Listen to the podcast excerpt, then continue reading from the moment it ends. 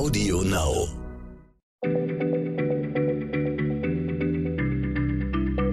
Schneller Schlau, der kurze Wissenspodcast von PM.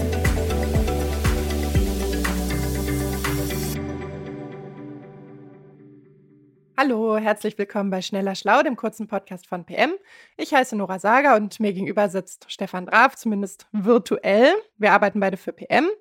Und äh, Stefan ist in diesem Podcast eigentlich der Sprachexperte, der untersucht für uns Worte und äh, sprachliche Bilder, Redensarten auf ihre Herkunft. Aber diesmal hat er sich tatsächlich mit einer sehr großen und sehr romantischen Frage beschäftigt, nämlich seit wann gibt es die Liebe? Und ich würde sagen, äh, Stefan, wir halten uns gar nicht groß mit Vorreden auf, sondern natürlich, was ich wirklich wissen möchte, ist, irgendwie haben sich die Frühmenschen schon Liebesbriefe an die Höhlenwand gekritzelt. Tja, Nora, wenn wir das wüssten. Es ist leider mit den schriftlichen Zeugnissen aus der Zeit der Frühmenschen ist es leider nicht so weit her. Aber ich glaube schon, dass es immer Menschen gab, die sich im romantischen Sinne, also vom Herzen her, geliebt haben, ja. Was man aber relativ sicher sagen kann, ist, bis ins 20. Jahrhundert hinein hatte diese Art von Liebe in der Wirklichkeit wirklich so gut wie keinen Platz. Nein, das hört sich aber sehr traurig an. Wie kann das denn sein? Ja, Nora, also mindestens für unsere Ohren klingt das traurig. Ich bin in meiner Recherche zum Beispiel auf, auf das Bild eines Grabsteins aus der Antike gestoßen, auf dem auf Griechisch stand, hier liegt eine Frau, die von ihrem Mann sehr geliebt wurde und die ihren Mann sehr liebte. Aber das hört sich doch gut und das hört sich vor allem sehr romantisch an. Ja, aber es war eben nicht so romantisch gemeint, sondern was damit gemeint war, war die, die Arbeitsteilung zwischen den beiden hat gut funktioniert. Sie blieb zu Hause, kümmerte sich um die Kinder und akzeptierte auch die Mätressen, die mindestens viele der hochgestellten Männer ihrer Gesellschaft hatten. Gleichzeitig musste der Mann die Frau ernähren, er musste sie beschützen und im besten Fall hat er sie auch in Ehren gehalten. Aber von, von Liebe im romantischen Sinne kann man da wirklich nicht sprechen. Weißt du, Beziehungen auch und gerade Ehen waren die längste Zeit Zweckbündnisse. Die Frauen haben so buchstäblich ihre Existenz gesichert, weil sie hatten ja in den meisten Gesellschaften überhaupt keine Chance, sich selbst zu ernähren. Und die Männer konnten so den Fortbestand ihrer Dynastie, ihres Familienverbundes sichern. Und außerdem entschieden ja die meiste Zeit die jungen Menschen gar nicht selbst, an wen sie sich binden wollten, sondern in allen Kulturen haben das jahrhundertelang die Eltern übernommen. Und die dachten eben an Besitzstandwahrung und daran, ob die Braut- oder Bräutigamsfamilie ihrer eigenen Familie weiterhelfen könnte. Okay, aber das vielleicht gilt das ja nur für die Antike. Also kann ja nicht immer so weitergegangen sein, oder? Ja, Nora, also es ging schon ganz schön lange so weiter. Ich, ich nehme dich mal mit auf einen Schnelldurchlauf durch die Liebesgeschichte des Abendlandes. Also nach der, ja, nach der, nach der klassisch-antiken Periode ähm, hat ja dann die christliche Theologie im, im Frühmittelalter das Leben wirklich maßgeblich bestimmt. Und in der christlichen Theologie gibt es Herzensliebe, ganz klar, ja. Also der Korintherbrief von Paulus zum Beispiel, ganz berühmt. Aber damit ist eigentlich immer die unbegrenzte Liebe Gottes zu den Menschen gemeint und eventuell auch die Liebe der Menschen zu Gott. Zweierbeziehungen zwischen Menschen, ob man die jetzt Ehe nennt oder nicht, hatten ausschließlich der Fortpflanzung zu dienen und eben nicht einer irgendwie spirituellen Erbauung oder so, ne? Und im Hoch- und Spätmittelalter, da, da stellten dann leibeigene Bauern den größten Teil der Bevölkerung und bei denen entschied der Lehnsherr, ob geheiratet wurde und wer wen zu ehelichen hatte. Und in den oberen Kreisen, das kennen wir schon, ging es halt darum, Besitz in die nächste Generation weiterzugeben und die Macht der Familie zu sichern. Ja? Deshalb haben sich ja jahrhundertelang die Königs- und Fürsten- und Herrscherhäuser über alle Landesgrenzen miteinander verbandelt. Und auch in dem Zeitalter, das wir heute Aufklärung nennen, war Liebe als Grund für eine Ehe nicht vorgesehen. Um Gottes Willen. Okay, aber also ich zumindest habe meinen Mann ja jetzt äh, aus Liebe geheiratet. Seit wann hätte ich das denn überhaupt gedurft? Ja, die Frage ist eher, seit wann du überhaupt so hättest denken dürfen. Ja, dass Liebesheiraten überhaupt in Betracht gezogen wurden, das hat sehr viel mit der Industrialisierung zu tun und dem einsetzenden Kapitalismus.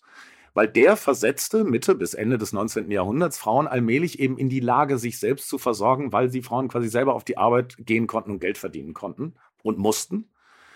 Und die brauchten eben dann keine Kerle mehr, um ihre Existenz zu sichern. Und die Männer wiederum mussten sich nicht sofort überlegen, ob sie sich eine Heirat überhaupt leisten konnten. Und mit dem einsetzenden Bürgertum in dieser Zeit gab es dann auch irgendwann halt deutlich weniger Herrscherdynastien, die man fortsetzen und schützen hätte müssen.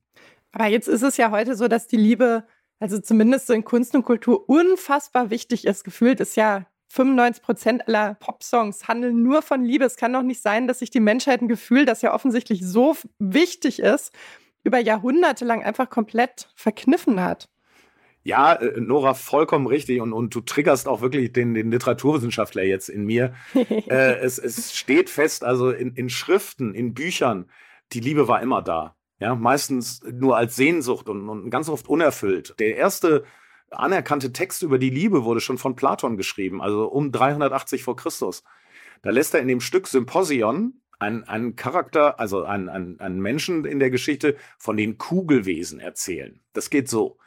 Am Anfang der Zeit gab es in dieser Geschichte ein männliches Prinzip und ein weibliches. Okay, ja, das kennen wir. Und dann gab es noch die Kugelwesen. Die hatten vier Arme und vier Beine und auch zwei Geschlechtsorgane, weiblich und männlich, und kugelten total vergnügt durch die Welt.